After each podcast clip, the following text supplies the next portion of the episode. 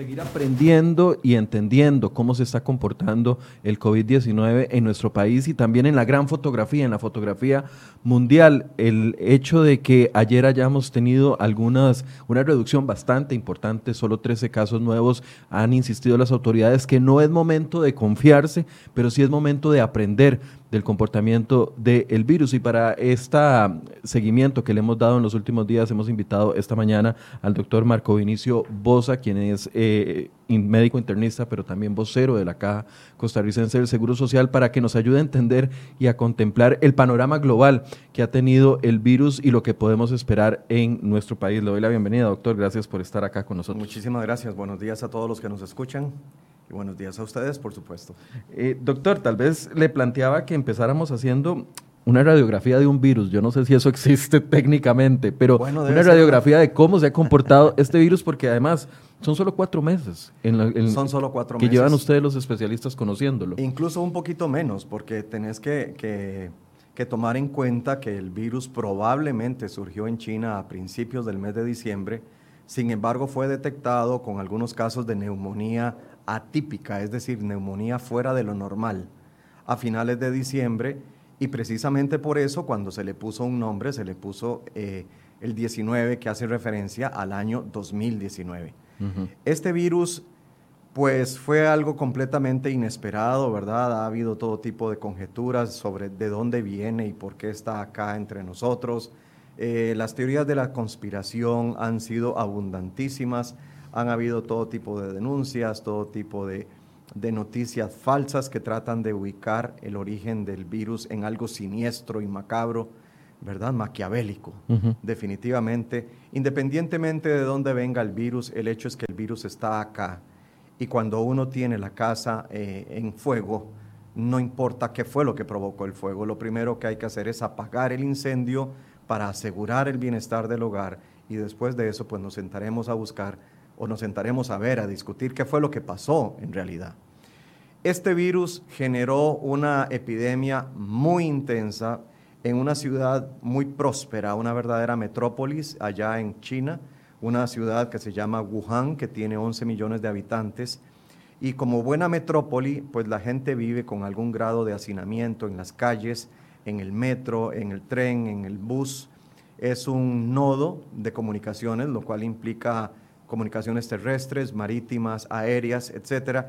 Esto trae como consecuencia que la densidad poblacional es muy alta y un virus nuevo altamente contagioso encontró un sitio ideal para pasar de huésped en huésped, de persona en persona y producir una epidemia local que en menos de un mes trascendió y, y, ocupó el país entero. Dichosamente, China es un país muy amplio, muy grande, muy variado, con una geografía muy diversa y las mismas barreras naturales permitieron que algunas ciudades fueran más golpeadas y otras menos golpeadas. Pero para fines prácticos, el territorio chino completo fue eh, afectado en algún grado.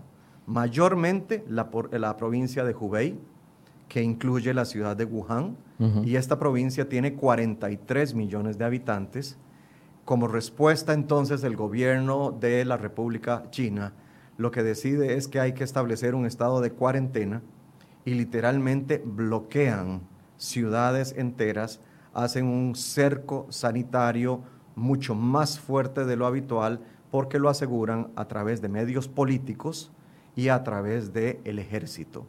Entonces tenemos una situación muy diferente a lo que puede suceder en el resto del mundo, pero China nos demostró de forma clara y definitiva que la, el aislamiento social, el distanciamiento definitivamente son una medida para poder frenar el avance de este virus. Doctor, desde el patrón de los, de los síntomas del comportamiento del virus, podríamos decir que el virus que atacó Wuhan, el, el, virus que atacó Italia, la parte norte de Italia, el virus que tiene doblado a España, es el mismo el mismo tipo de virus y el mismo comportamiento que está teniendo acá en el país? Recuerdo de, mi infancia que mis abuelos con alguna frecuencia le decían de alguien que era candil de la calle y oscuridad de la casa. Esto lo que daba a entender es que una misma persona puede comportarse de una manera en un sitio y de una manera completamente diferente en otro sitio. Este virus encontró en China una población mayormente joven, porque Wuhan es una ciudad muy joven, con mucho desarrollo, con mucho eh, emprendedor, con muchísimo deporte. Y entonces está llena de cultura, está llena de, todo tipo de iniciativas sociales. Entonces, el, el, golpe de la ciudad fue prácticamente a la gente joven, pero los adultos mayores en China son también bastante longevos y como consecuencia se vieron muchísimo más afectados. Pero la curva, o más bien la pirámide demográfica, quiero decir, la distribución de la población en grupos de edad es muy diferente al que tiene, por ejemplo, Italia. Italia tiene una población muy vieja, tiene una población eh, casi del 28% por encima de los, 60, de los 60 años. Como consecuencia, cuando el virus es importado por un italiano turista en China a la parte norte de Italia, lo que se encuentra es una población muy longeva, muy anciana. Y como consecuencia el virus encuentra el territorio ideal para hacer lo que tiene que hacer. Inmediatamente eh, no fue detectado como si fue detectado en Costa Rica muy tempranamente. El virus en Italia fue detectado tardíamente. De hecho, se dieron cuenta que estaba el virus porque empezaron a aparecer las famosas neumonías no típicas, las neumonías diferentes, pero una neumonía atípica en el contexto de COVID significa que la persona tiene por lo menos el virus desde hace 10 días y además de esto le sumas el periodo de incubación, eso significa que las personas que empezaron a dar síntomas graves y a morir tenían la enfermedad desde hace por lo menos dos semanas lo cual demuestra que probablemente el virus estuvo en Italia durante dos o tres semanas haciendo lo suyo sin que nadie se diera cuenta. ¿Por qué? Porque era invierno. Y, todo el, mundo está con síntomas de resfriado. Todo el mundo está resfriado en invierno, todo el mundo tiene laringitis, faringitis, gripe, catarro, rinitis, moqueras, tos, flemas. Y en ese contexto entra COVID, que es un, un eh, un virus que se parece a muchas cosas y en un momento determinado no hay forma de hacer un diagnóstico diferencial a simple vista. Vos ves a alguien que está resfriado, ves a alguien que tiene una quebra huesos, ves a alguien que tiene una gripe común, ves a alguien con COVID y vas a tener gran dificultad para saber cuál es cuál. Bueno, aún cuatro meses después, la gente sigue preguntando cuáles son los síntomas específicos del COVID-19. Los síntomas específicos del COVID-19 son los síntomas de una gripe. ¿Cuáles son los síntomas de una gripe? Bueno, los síntomas tuyos son diferentes a los míos. Correcto.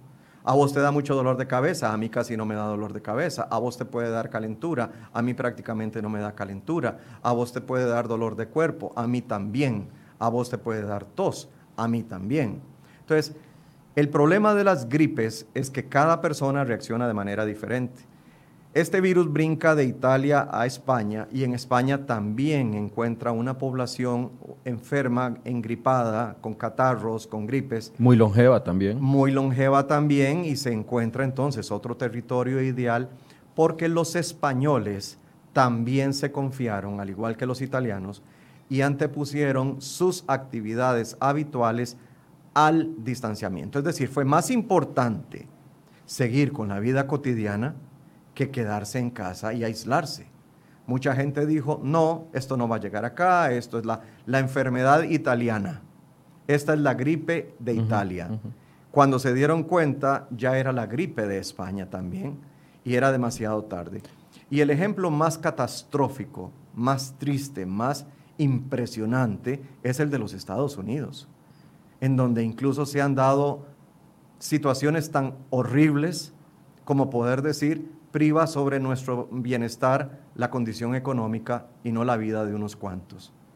Eso es, inaudito, es, es absolutamente inaceptable para nosotros en Costa Rica.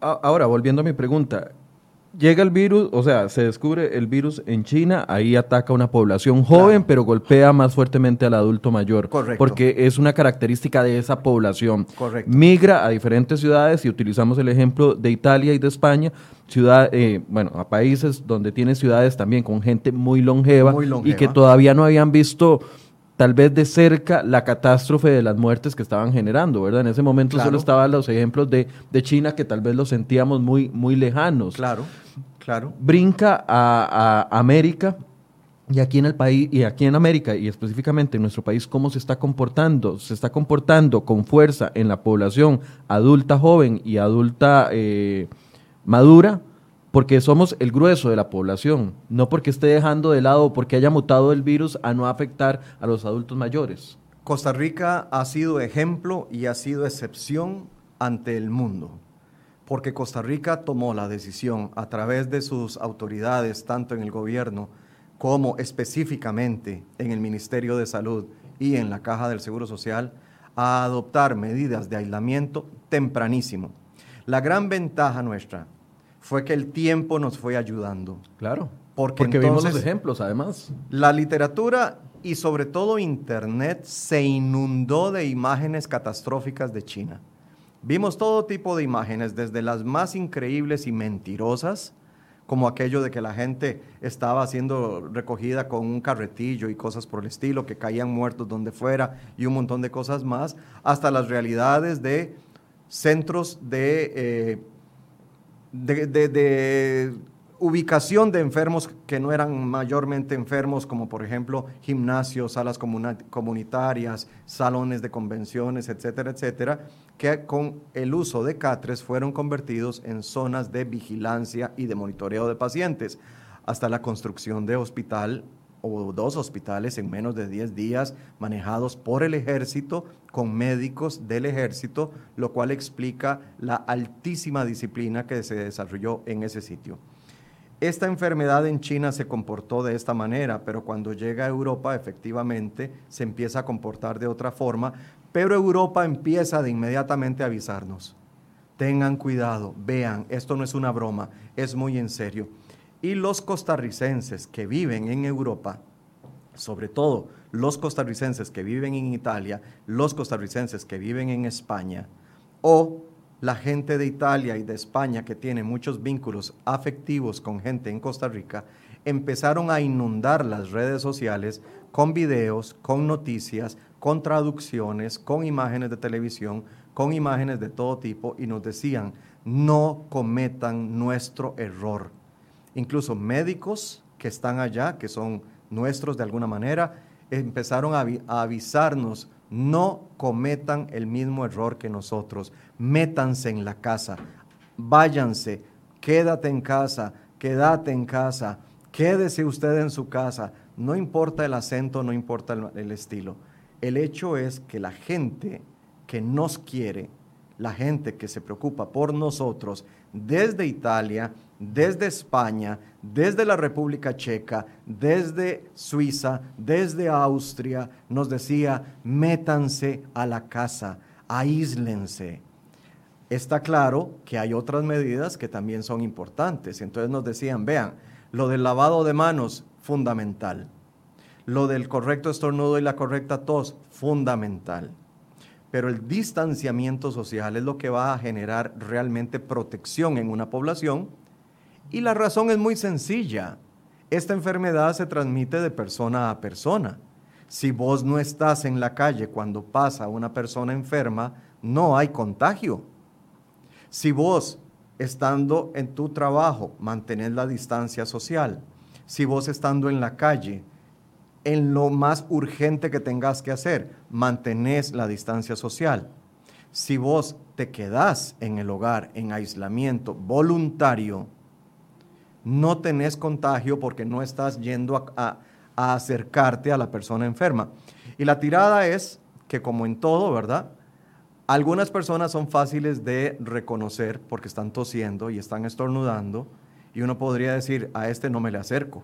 La tirada es que la enfermedad tiene un porcentaje que todavía no sabemos que, con exactitud cuál es. Ronda el 20% los asintomáticos. El problema es que hay series que hablan de un 20%, hay series que hablan de un 12%, hay series que hablan de un 3%. Para poderlo saber con exactitud, tenés que hacerle la prueba de COVID en cierto momento de la evolución de la enfermedad, no en cualquier momento, a toda la población de un pueblo, por ejemplo o a toda la población de una ciudad y eso no es práctico y además es absolutamente imposible, logísticamente es prácticamente imposible. Doctor, quiero hacer una pausa ahí en la línea que lleva solo para, para hacer una consulta que ya nos están haciendo vía redes sociales. Usted dice que eh, la afectación de Europa y la, tragedia que están viviendo ahí viene porque no tomaron las medidas eh, eh, en su momento, porque tiene una población muy longeva, pero además usted agregó de que estaban en la época de invierno, donde son comunes los virus. Claro. y donde son comunes los resfriados. Lo cual me lleva a mí a pensar, a ubicarme en el momento en el que estamos. Estamos en abril ya en la época de transición. Viene el mes de mayo cuando comienza la época lluviosa en nuestro país y sabemos de que a partir de mayo, después, en los meses siguientes, se desatan las gripes en el país. Esa es una posibilidad. ¿Dónde están las familias? Ya no están en la calle. Por eso, sí, exacto. Tendríamos que escondernos todo el invierno, entonces. No, no, no, no, no es escondernos. no, no, no, se lo estoy poniendo práctico. no, tenés, toda la razón, eh, tenés toda la razón. Lo que pasa es que me hizo un poquito de gracia la imagen de estar metidos en la casa escondidos detrás de una pared para que el virus pase por enfrente. Es muy agradable esa imagen. Eh, básicamente sí, básicamente sí, pero básicamente no. No podemos estar todo el, invierno metidos en la casa porque el invierno nuestro llegará hasta noviembre tal vez. Es demasiado tiempo. Ve que ya vamos con el primer mes de medidas o mejor dicho, ayer cumplimos el primer mes de tener COVID en Costa Rica. Sí, 6 de marzo, 6 de abril. 6 de marzo, 6 de abril. Estamos en el segundo tiempo. Ahora es el momento para entender que lo que hemos estado haciendo ha sido bueno porque los resultados que tenemos hoy de esos 13 casos que acabas de hablar, de esos 16 casos que acabas de hablar, son el resultado de lo que ha venido sucediendo en las últimas dos semanas en Costa Rica. Entonces, hoy tenemos lo que tenemos gracias al distanciamiento y al aislamiento voluntario de las últimas dos semanas. Y estamos en Semana Santa. Y mucha gente ha transgredido el distanciamiento y ha transgredido el aislamiento y ha decidido tomar las cosas a su manera. Esto va a tener una consecuencia que vamos a observar en dos semanas porque vamos a tener que esperar periodo de incubación más periodo de desarrollo de síntomas y diagnóstico. Entonces, bueno, ojalá que no, ojalá que nos equivoquemos. Pero si ha habido transgresión y pérdida del cuidado, pérdida del distanciamiento, podría haber un repunte de casos en las próximas semanas. Eh, tal vez voy a, afinar mi pregunta nos agarró el virus en la época seca donde no es tan común que nuestra población esté resfriada. Incluso no ha, empezado todavía ni siquiera la etapa de vacunación, según entiendo que estaba programada para, para julio, ¿verdad? Todavía no, es más adelante, sí. Nos agarró en época seca, pero esta transición de eh, eh, esta evolución de primer mes y segundo mes, Termina, lo terminaremos por ahí del, del, 6 de mayo, el segundo mes de... el 6 de el mayo. 6 de mayo vamos a terminar el segundo mes. Exacto ya nos agarra en época eh, que comienza las lluvias. Lo que quiero preguntar es específicamente es, entramos en una etapa, en lugar de confiarnos, entramos en una etapa en la que vamos a tener que cuidarnos más como población, porque tenemos un factor de riesgo adicional al que tenemos en esta etapa. Muchísimas gracias. Su conclusión es ciertísima y seriesísima. Sí, señor. Sí, señor. Durante la época lluviosa, va a haber un cambio de clima, va a haber una exposición posiblemente a más virus.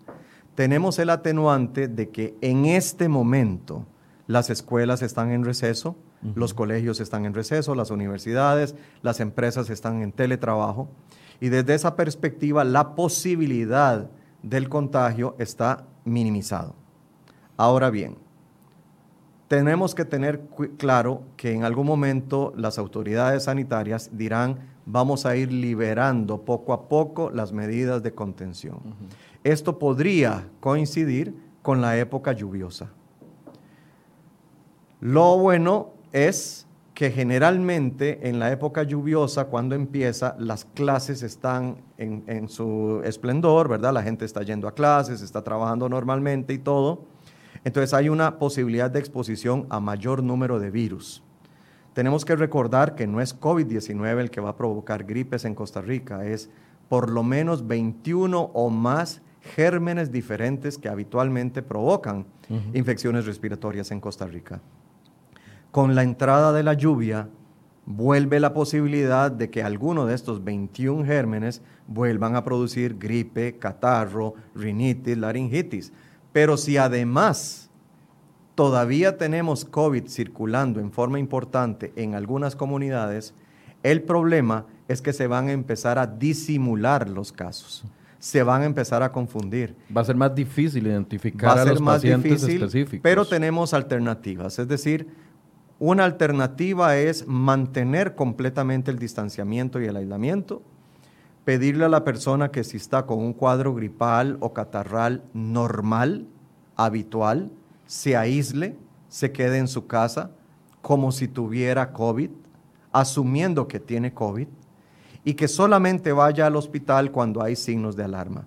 Si la población logra entender eso, incluso con otras enfermedades respiratorias podemos mantener a raya COVID, que posiblemente va a durar varios meses afectando a la población y amenazando a la población. A, mí, bueno, a los periodistas nos acusan de que somos los que cuando vemos el globo bien bonito brillando llegamos, con, la, con la aguja a pincharlo, pero ese es y no es mi objetivo, en el sentido de que tal vez los datos que hemos visto a la baja, porque hace 10 días teníamos reportados 30, 31, 32 casos diarios reconocidos por día y venimos con un margen de 19 durante el, sábado y el domingo y ayer nos topamos la sorpresa con 13 y podemos comenzar a elevar el globito y decir, lo estamos haciendo muy bien. No, no lo estamos haciendo muy bien. Y descuidarnos. E, e, ese es mi punto. Venimos a una, a una etapa donde todo el mundo se refría después de mayo y además estamos viendo una una baja de algo que hicimos hace 10 días, no de algo que estamos haciendo hoy. Correcto. Eso nos puede hacer confiarnos. Sí, señor. Sí, señor, y ese es el gran problema. Y usted no está con una aguja malévola, lo que está es exactamente con la verdad en la mano. Es decir, lo que estamos observando hoy es consecuencia de las medidas que se tomaron tempranamente. Todo lo que estamos viendo hoy es consecuencia de toda la contención que ha hecho Costa Rica a pesar del sufrimiento social que está provocando, claro. a pesar de las medidas tan drásticas que hemos adoptado como autoridades sanitarias, lo que estamos observando es consecuencia del cumplimiento de la indicación por parte del pueblo costarricense en las últimas dos semanas. Lo de hoy es consecuencia de las últimas dos semanas, y esto ya lo dijimos, pero es necesario recalcarlo. Si este fin de semana pasado Docenas, centenas de carros inundaron la 27, la 32, el camino a las montañas y el camino a las playas de Costa Rica. La consecuencia la vamos a observar en las próximas dos semanas, especialmente después de, que termine esta Semana Santa. Ahora bien, así como hubo un éxodo hacia afuera, yo esperaría que haya un éxodo hacia adentro en el momento en que termine la Semana Santa y las familias regresen al Valle Central. Dios quiera que no haya habido contagio porque inmediatamente puede haber otro repunte, etc. La idea es muy clara y la idea es muy precisa y vos tenés toda la razón. Es decir, estamos hablando de una enfermedad que se contagia de persona a persona. Estamos hablando de que en Costa Rica el virus se ha comportado de forma diferente. Y me encantaría que, continuemos un poco con la radiografía del virus. correcto. El virus en Costa Rica se ha comportado de una manera completamente inesperada, porque se había dado como porcentaje que en China el 80% de las personas iban a tener un cuadro gripal leve y que iban a poder estar en, con medidas menores. China tomó la decisión de mantenerlos en un albergue, de mantenerlos incluso hospitalizados, entre comillas, en sitios improvisados con el propósito de aislarlos socialmente y de evitar que estas personas contagiaran a otras personas. En Europa ha sido otra la situación, en, América del Norte ha sido la otra la situación. ¿Qué está pasando en Costa Rica? Tenemos más o menos 470, 460 y tantos, ¿verdad? 467 al día de ayer. 467 al día siguiente. Y de esos 467, 91%, quítele un poco, eh, agréguele, quítele, están en el hogar. ajá.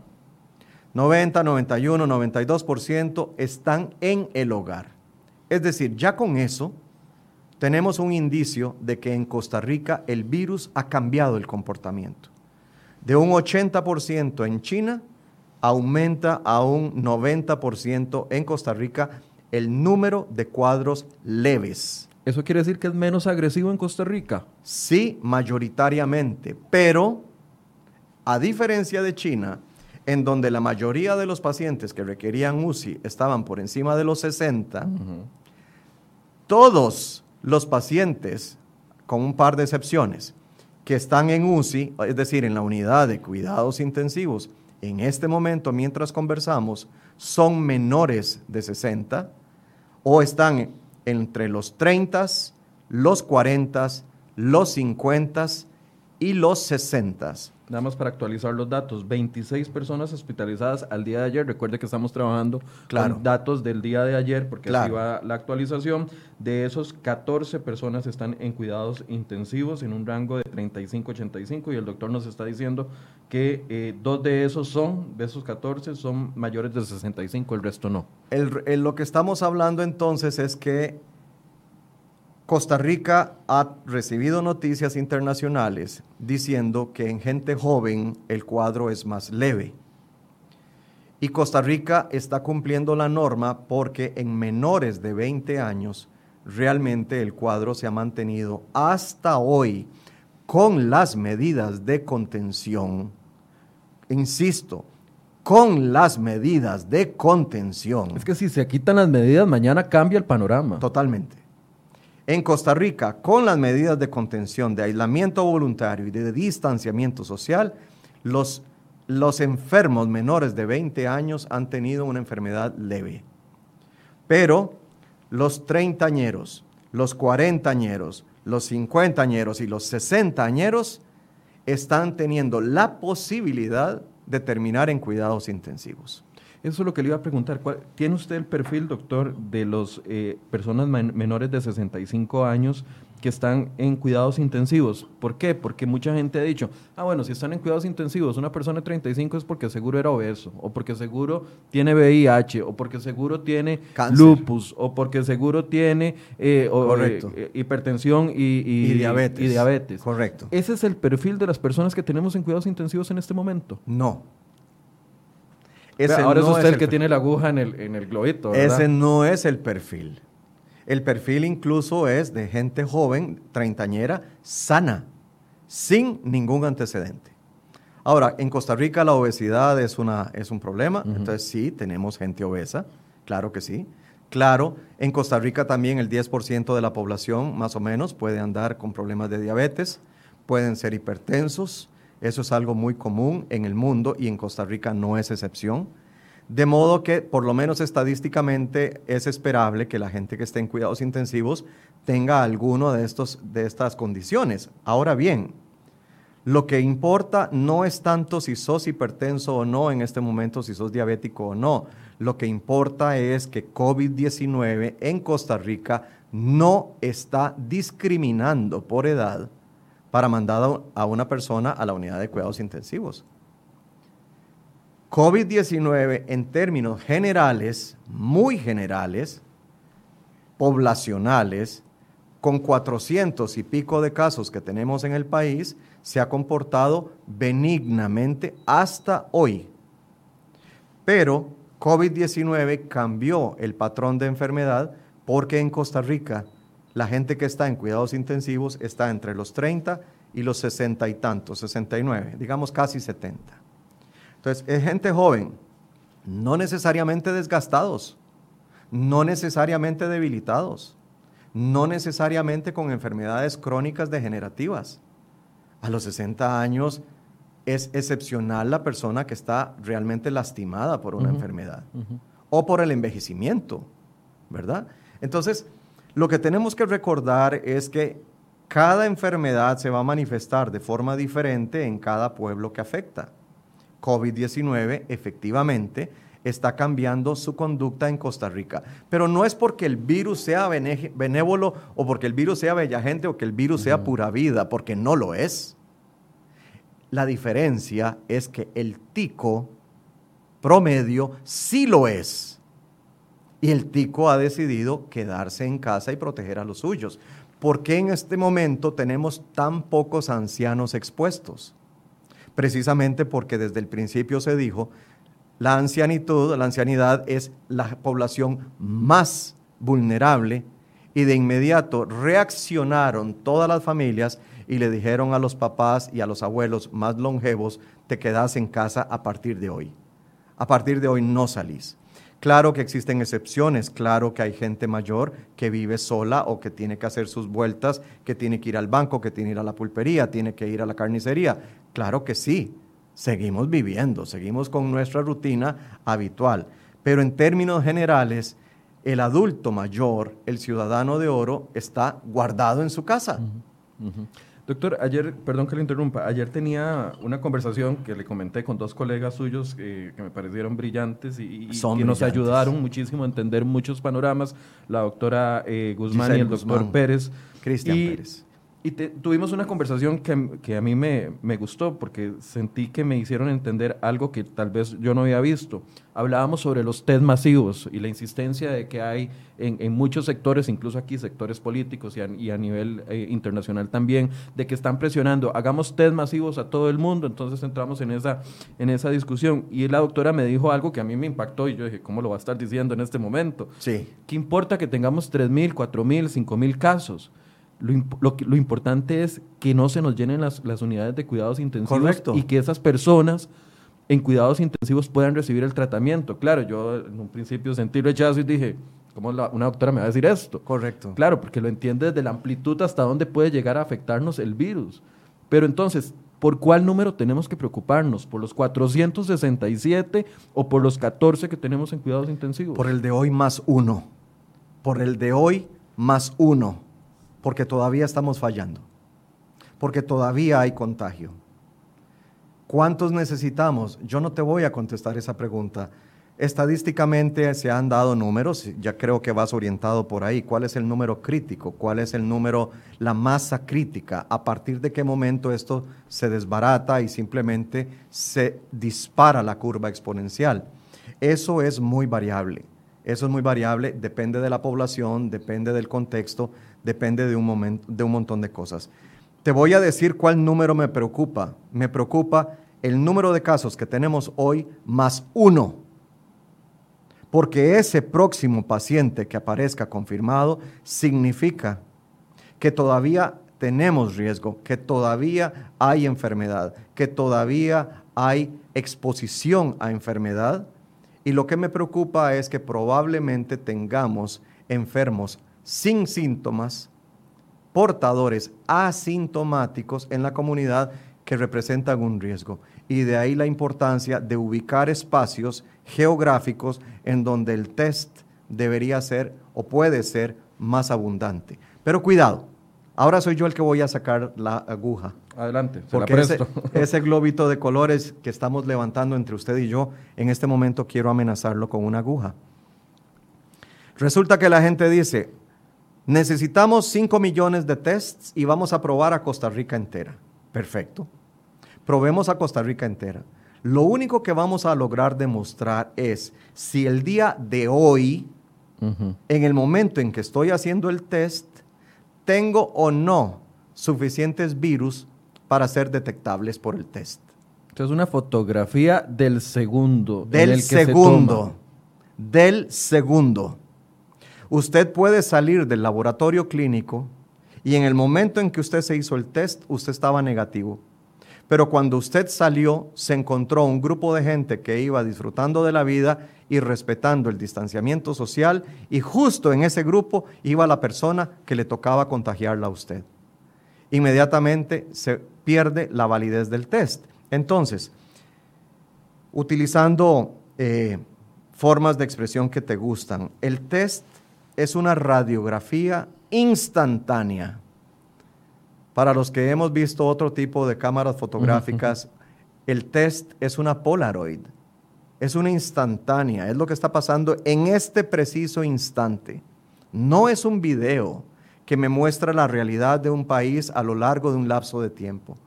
El test es una instantánea. Hoy, en este momento, a esta hora, no tenés el virus.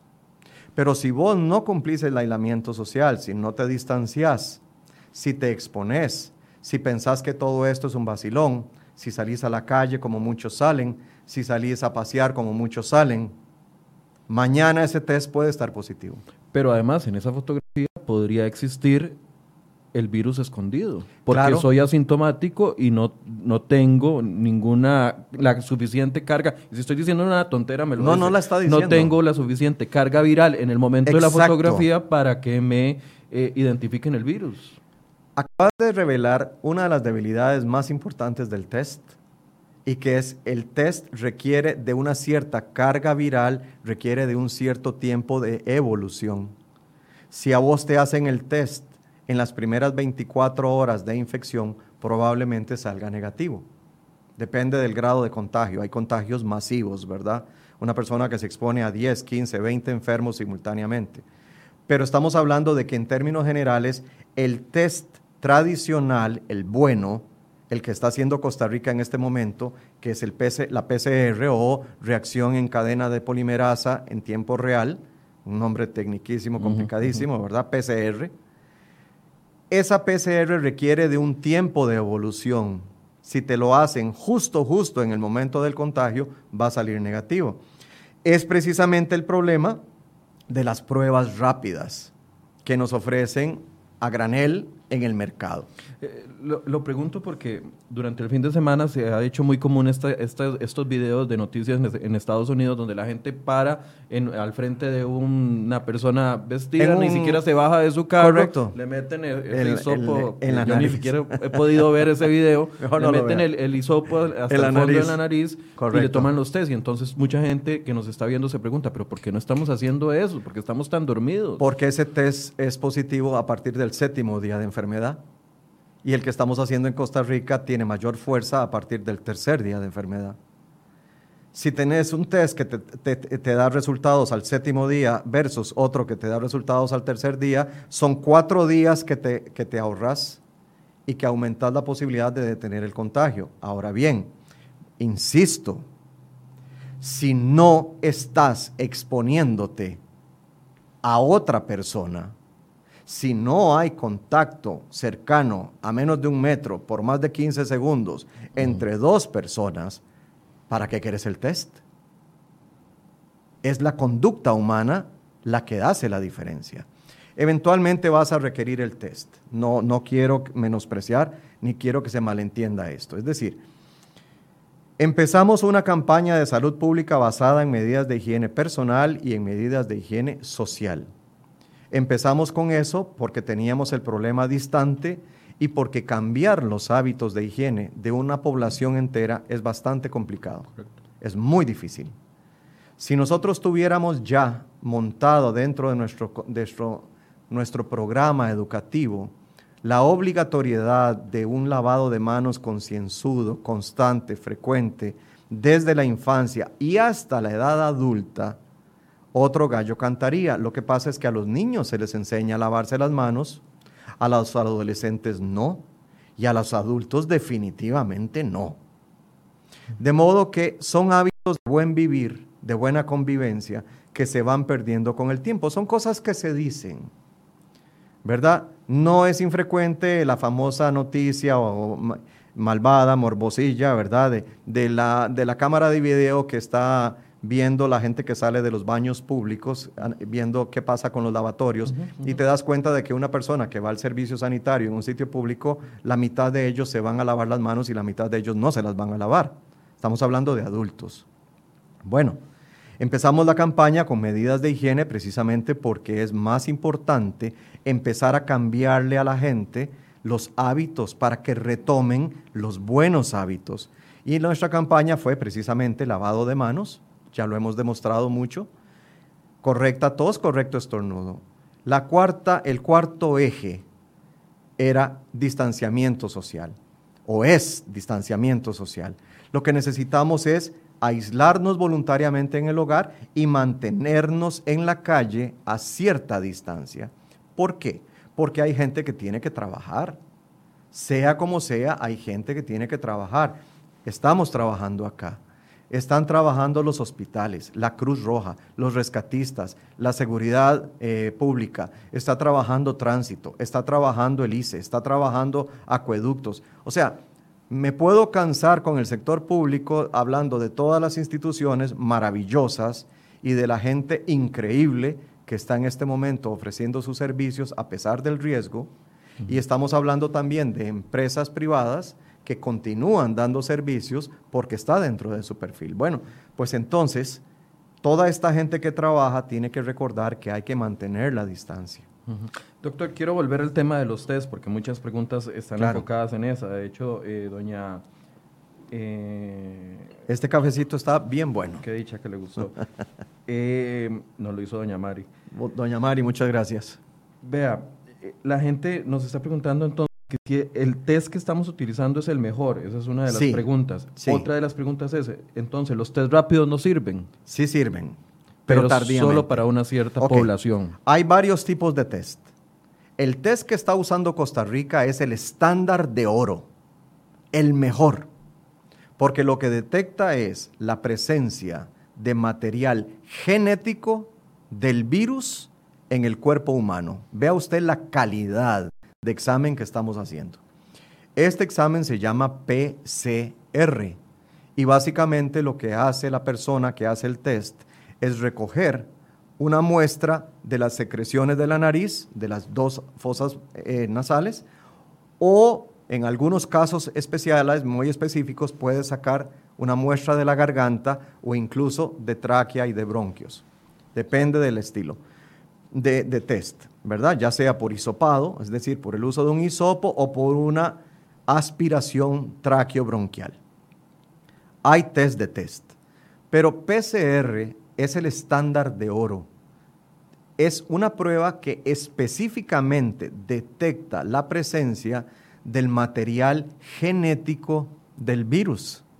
Okay. ¿Y existe en el mercado algún test que sea de este mismo nivel para los asintomáticos. Ese mismo se puede usar en asintomáticos, lo que pasa es que tiene un margen de error un poquito inferior, pero sí, sí se puede.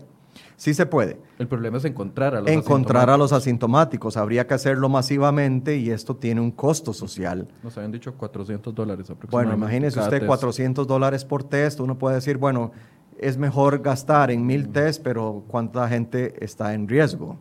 Cuántos test vas a tener que hacer. Lo importante es que progresivamente ha ido aumentando la cantidad de laboratorios del sector público que hacen el test y en este momento tenemos cuatro centros que hacen el test a nivel público y si mal no recuerdo cuatro que lo hacen a nivel privado por un precio diferente dependiendo del centro.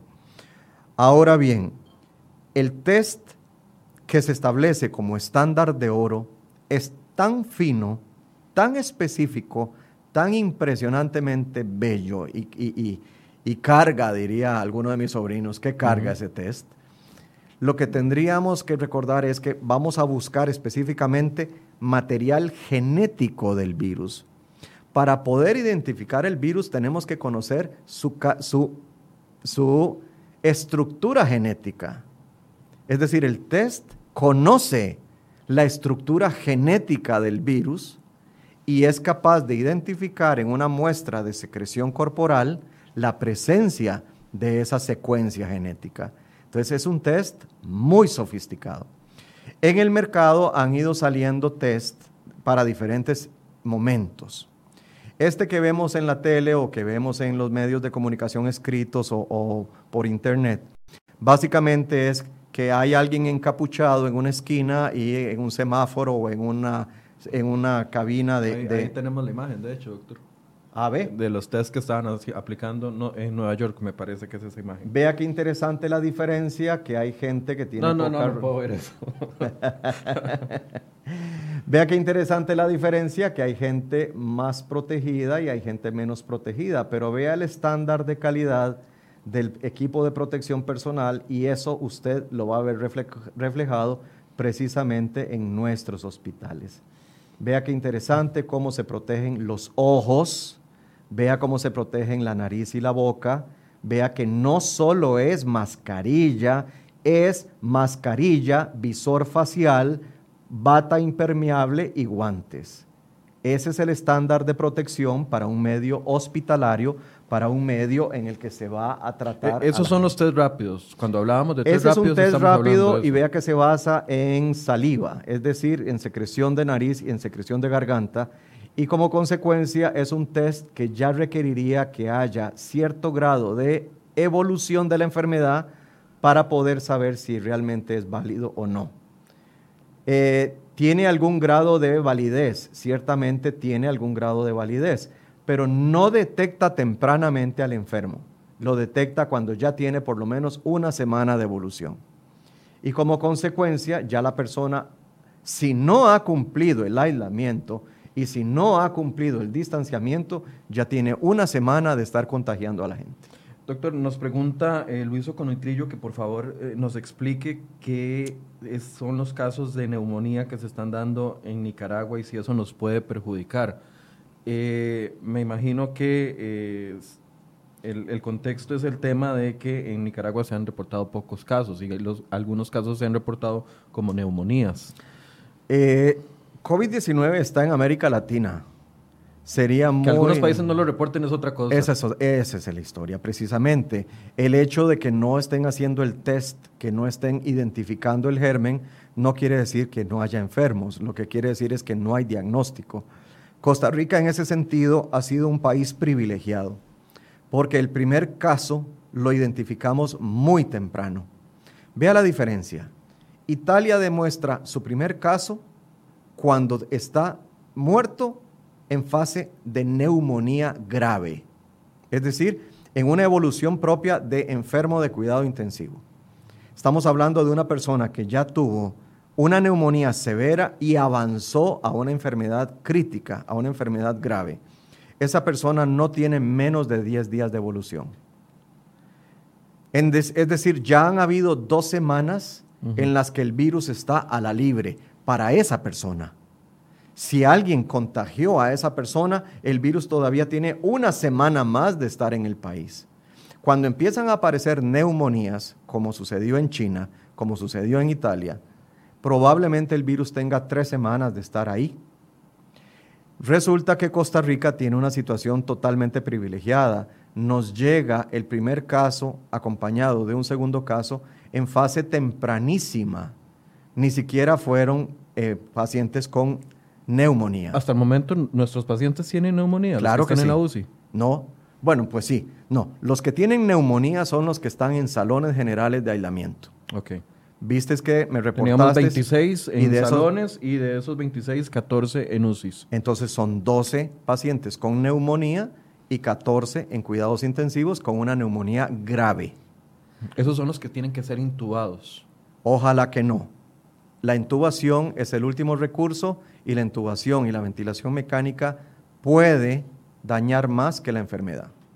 Entonces, dentro de lo posible, queremos evitar a toda costa entubar a las personas. Ha habido también un poquito de pensamiento mágico en el sentido de que si tenemos suficientes ventiladores en Costa Rica, ya vamos a estar salvados. Y alguna gente piensa que lo que hay que tener son suficientes camas de cuidados intensivos y suficientes ventiladores. Este es un pensamiento absolutamente incorrecto. Es decir, no importa lo que pase, porque al fin de cuentas en cuidados intensivos nos van a poner un ventilador y nos van a salvar. No, no es cierto. En cuidados intensivos, dependiendo del lugar del mundo donde estemos observando, vamos a tener una mortalidad entre el 83% y el 50%. La mortalidad normal de cualquier unidad de cuidados intensivos en Costa Rica ronda el 15%. Eso es lo normal.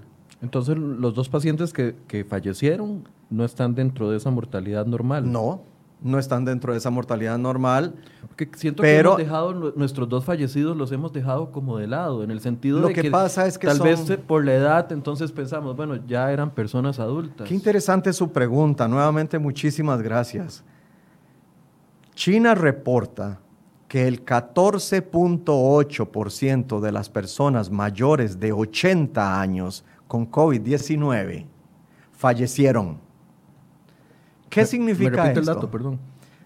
China reporta que de sus 82, 81 mil pacientes registrados, se da un número determinado de enfermos mayores de 80 años. Ahora no recuerdo bien el porcentaje, pero era muy alto. De los pacientes que están con COVID-19 en China y que tienen más de 80 años, el 14.8 fallecieron. El 14.8% fallecieron. Claro, el 14.8% de 80 mil son 12 mil. Sí, sí, más de, 12 mil adultos mayores, mayores de 80 años que fallecieron. 12 mil. Ok. ¿Qué significa esto? Perdón, perdón, perdón, perdón, perdón. Estoy haciendo. corrijo lo dicho, es, eh, lo que acabo de decir es totalmente incorrecto. totalmente incorrecto. no, no, China no, superan las 4.000 muertes. Perdón, perdón, estoy totalmente equivocado. Tuve un lapsus. Pido disculpas por lo que acabo de decir. No, lo que estoy diciendo, vamos a lo, correcto. Del número total de enfermos mayores de, de, 80 años, del número total de enfermos mayores de 80 años, el 14.8% falleció. eso que acabo de decir sí es correcto. Ok, ok. De los mayores de 80 años. De los mayores de 80 años, el 14.8% falleció. ¿Qué quiere decir esto? Que el 85.2% de los enfermos mayores de 80 años sobrevivieron. El 85% de los mayores de 80 años enfermos en China sobrevivieron. ¿Te das cuenta de la importancia de tu pregunta? Muchísimas gracias. Perdón por el lapsus, me, dejé llevar por, por la emoción. no se preocupa. Lo que está clarísimo es que COVID-19 en un hombre o en una mujer mayor de 80 años en China no fue ni es una sentencia de muerte. No lo es. Pero en Costa Rica. En Costa Rica lo que tenemos es que la gente mayor de 80 años está aislada socialmente. ¿Cuáles han sido los casos recientes de personas mayores de 80 años contagiadas? Contagiadas por su propia familia.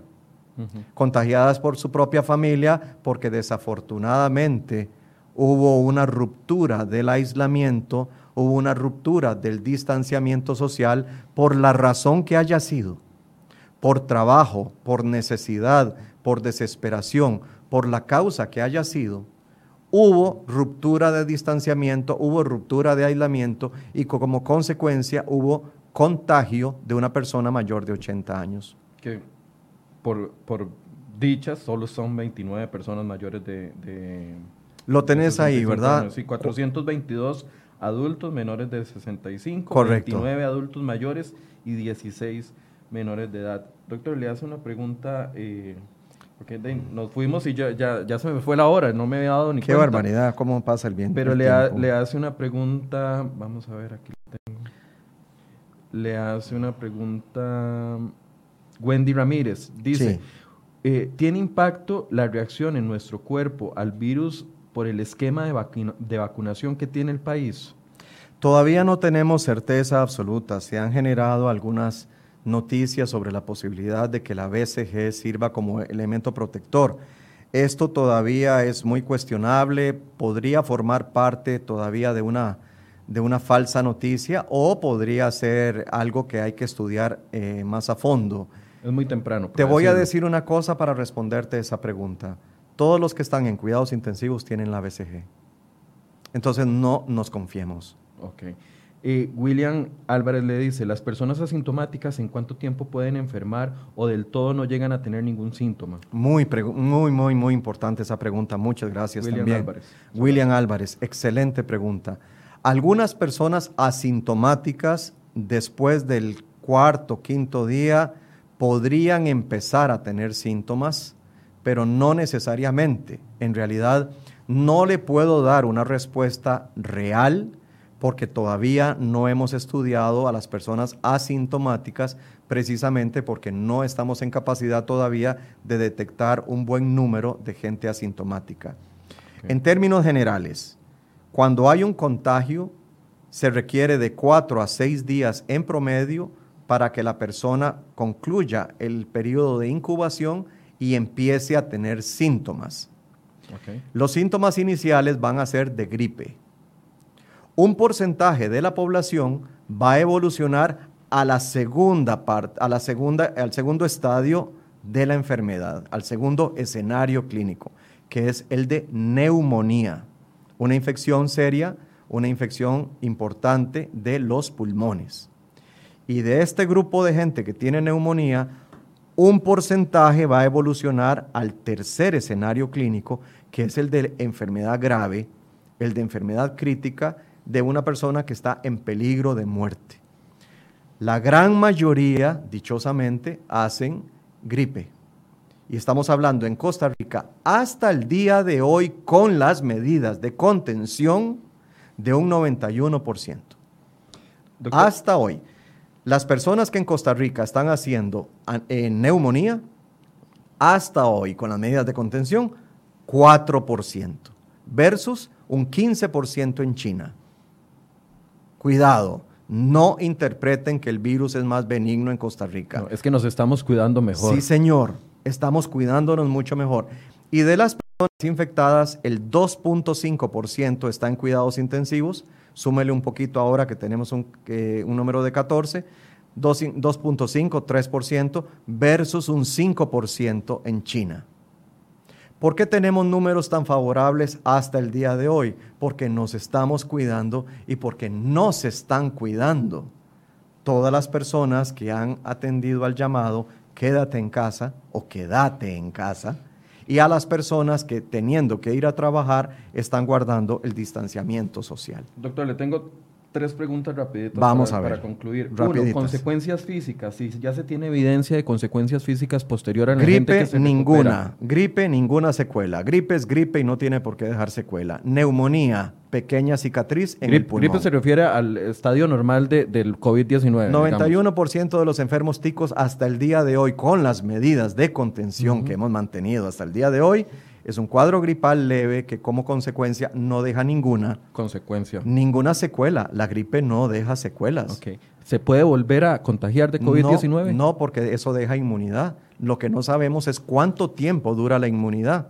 Podría ser si este bicho se comporta como se comportan los hermanillos y los primos, probablemente la inmunidad... H1N1 y No, más bien SARS, ah, MERS y los, los endémicos viejitos que tenemos en Costa Rica desde hace más de 60 años, probablemente nos dé inmunidad por no menos de seis meses, pero no estamos seguros.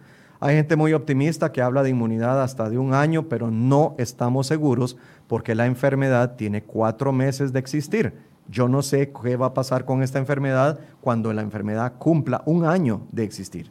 Entonces, para responder rápidamente, la gente que tiene gripe como síntomas de COVID no tiene ninguna secuela. La gente que tiene neumonía como, como consecuencia de COVID va a tener una pequeña cicatriz. En el pulmón. En el pulmón o en los, pulmones. Y la gente que está en cuidados intensivos posiblemente quede con secuelas a nivel de los pulmones, en mayor o en menor grado, probablemente mucho más, y además de eso pueden terminar con algún daño de los riñones y con algún daño en otro órgano del cuerpo dependiendo de lo que haya sucedido. Porque eh, eso depende de la edad, ¿o no? Eso depende de la genética, depende de la forma de vida, depende de qué otras enfermedades tiene y depende de la suerte, porque hay cosas que dependen de la suerte. Eh, en otros países se están registrando infartos cerebrales, derrames cerebrales, daño de la base del cerebro, daños neurológicos. En, en, otros países donde ya están haciendo autopsias, están encontrando daño de los riñones, daños del hígado, daños en la microcirculación, esta enfermedad produce coágulos, hay que tratarlo cuando está en cuidados intensivos con medicamentos para prevenir eso. Y además de esto estamos encontrando eh, cambios en el corazón también. Hay un porcentaje de los enfermos graves en cuidados intensivos en otros países que están registrando infartos, e inflamación del corazón con trastornos del ritmo cardíaco. Conforme pasa el tiempo vamos a ir conociendo las consecuencias. Si los costarricenses no nos cuidamos y permitimos que los números se salgan de lo, de lo deseable, vamos a empezar a ver de todo eso en mayores números. Si el costarricense se cuida, si el costarricense atiende a las recomendaciones del Ministerio de Salud y de la Caja, vamos a seguir teniendo entre 15 y 25 casos diarios, todas las personas van a ser atendidas correctamente y muy tempranamente vamos a identificar a aquellas personas que por su estructura genética y por su estilo de vida y sus otras enfermedades tienen más riesgo y presentan complicaciones. Cierro con una aguja sobre el globito. A ver. Eh, mucha gente está confiada y, a ver, no voy a decir confiada. Muchas personas nos ha levantado la esperanza el hecho de saber de que, bueno, de que se está avanzando a nivel internacional con la vacuna, que por aquí en el país estamos experimentando la Universidad de Costa Rica y el Centro Clodomiro Picado con, eh, empezando estudios en plasma convaleciente, y nos hace pensar, bueno, puede que, que la solución venga pronto, ¿Qué tan realistas son estas soluciones en el tiempo? Ya nos había explicado acá el doctor Avilés, infectólogo del Hospital México. Álvaro Avilés. don Álvaro Avilés eh, nos hizo una explicación espectacular de cómo es el proceso de una vacuna y los cuatro eh, estudios clínicos que tienen que hacer. Y entonces, conclusión, un año y ocho meses si nos va bien. Correcto. El plasma aquí en el país eh, es una noticia que la gente ha recibido durante los últimos días. Es una, es una, es un, ok Vacuna, ya Álvaro Avilés lo dijo, un año, ocho meses, y digo exactamente lo mismo. Pero te voy a ofrecer un producto nuevo. te voy a ofrecer un producto mucho más efectivo que la vacuna hoy. Quédate en casa. Gracias. Quédate en casa. Se llama vacuna social. Lo del plasma es algo que puede. Vea qué interesante. plasma con los anticuerpos de los recuperados es algo que podemos tener en corto plazo. Claro, pero no vamos a hacer transfusiones masivas porque lo que vamos a empezar a tener es reacciones por transfusión con todos los efectos indeseables. Ah, La transfusión no es inocua. No es que simplemente te pongo sangre de otra persona y ya estás sanado ya tengo los anticuerpos. Existe el, riesgo de que a través de esa transfusión tengas una reacción transfusional. Te puede afectar de alguna manera en mayor o en menor grado. Hay incluso enfermedades que se presentan un mes después de una transfusión que se llama enfermedad del suero. Y precisamente lo que estamos proponiendo es inyectar suero. Es decir, el uso de suero de convalecientes es un recurso muy interesante, muy importante, sobre todo para la gente que está grave, en peligro de muerte, en cuidados intensivos. No es que el que tiene gripe se va a ir a poner suero de un enfermo. no, es, que, vamos a comenzar a extraerle la sangre a los recuperados y a partir de en un mes todos vamos a tener una inyección de ese suero con anticuerpos. Eso lo dejamos para la película de vampiros, eso lo dejamos para la película de terror. No. No, el suero de persona convaleciente se va a utilizar en un contexto de cuidados intensivos como recurso extraordinario para personas que están en peligro de muerte. No es una alternativa terapéutica para la población en general. La transfusión tiene sus bemoles. La transfusión tiene reacciones indeseables. La, la transfusión no es inocua. Puede tener efectos muy indeseables. Entonces lo estamos utilizando como un recurso valioso, casi que a nivel desesperado, en el entendido de que una persona que se curó ya tiene suficientes anticuerpos y que puede ayudar a sanar a otra persona. Pero si tiene anticuerpos, ¿qué es lo que va a matar? El virus. Y la inflamación del corazón y la inflamación de los pulmones y la inflamación del cerebro y la inflamación de los riñones, ¿qué la va a curar? ¿El suero de convaleciente? No, señor. La va a curar el tiempo. Lo va a curar la adecuada terapia en cuidados intensivos y la va a cuidar la voluntad de la vida, porque cada persona es un mundo, cada persona es diferente. Algunos se recuperan muy rápido, otros se recuperan muy despacio. Lo que sí está claro es que hay que evitar llegar por todos los medios a esa situación en la que el cuerpo se inflama todo. Todo el cuerpo se inflama al mismo tiempo.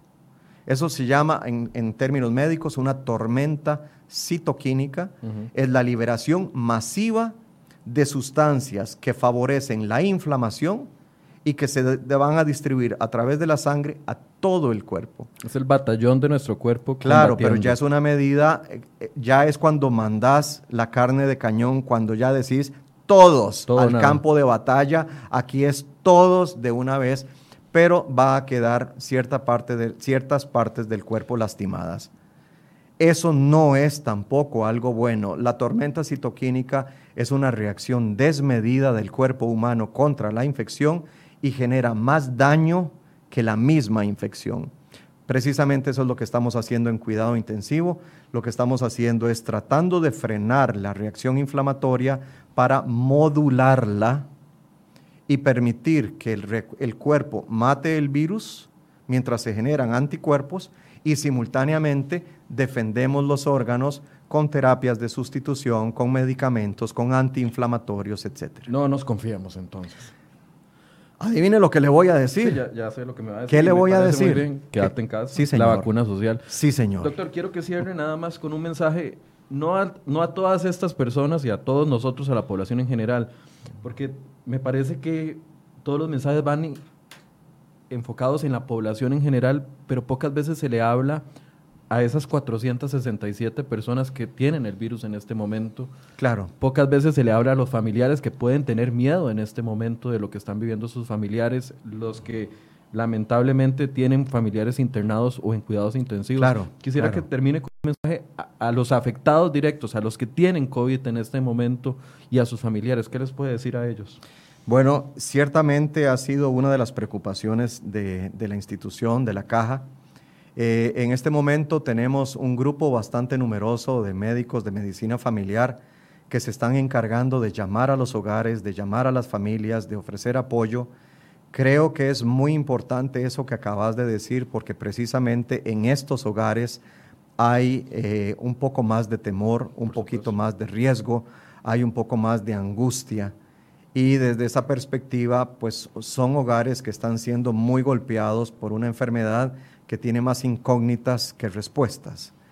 Lo que me queda claro es que cada día hay más gente eh, curada, cada día hay más gente con anticuerpos, cada día va aumentando el número de personas que han superado la enfermedad y que nos ofrecen a través del ejemplo un mensaje de esperanza. El mensaje de esperanza es que esta persona enferma se ha cuidado, se ha aislado, se ha mantenido en el hogar. ¿Y cuántas personas de las familias que están siendo comprometidas por esta enfermedad están saliendo igualmente positivas?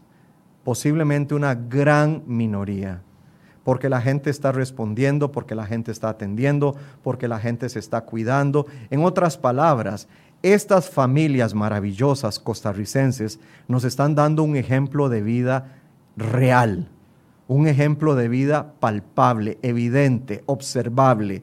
En este momento podemos ver cómo las familias costarricenses que están cuidando a alguien que aman en su hogar, están dando la talla y la están dando como campeones, porque no han aumentado la tasa de infección porque se han mantenido fuertes y valerosos frente a un desconocido que cada día conocemos más. Para ellos tengo un mensaje. El mensaje es gracias y bien hecho. Y muchísimo, muchísimo, eh, muchísimas bendiciones para su hogar y a seguir adelante con el buen trabajo y con el buen esfuerzo. Conforme aumente el número de personas curadas en Costa Rica, tendremos progresivamente un efecto de rebaño y el mismo costarricense va a proteger al costarricense y vamos a tener gente que expone a otros a la enfermedad, pero ya no a tantos, porque algunos vamos a tener o van a tener anticuerpos. Así que no esperemos una vacuna. Ya la vacuna la tenemos acá y se llama vacuna social.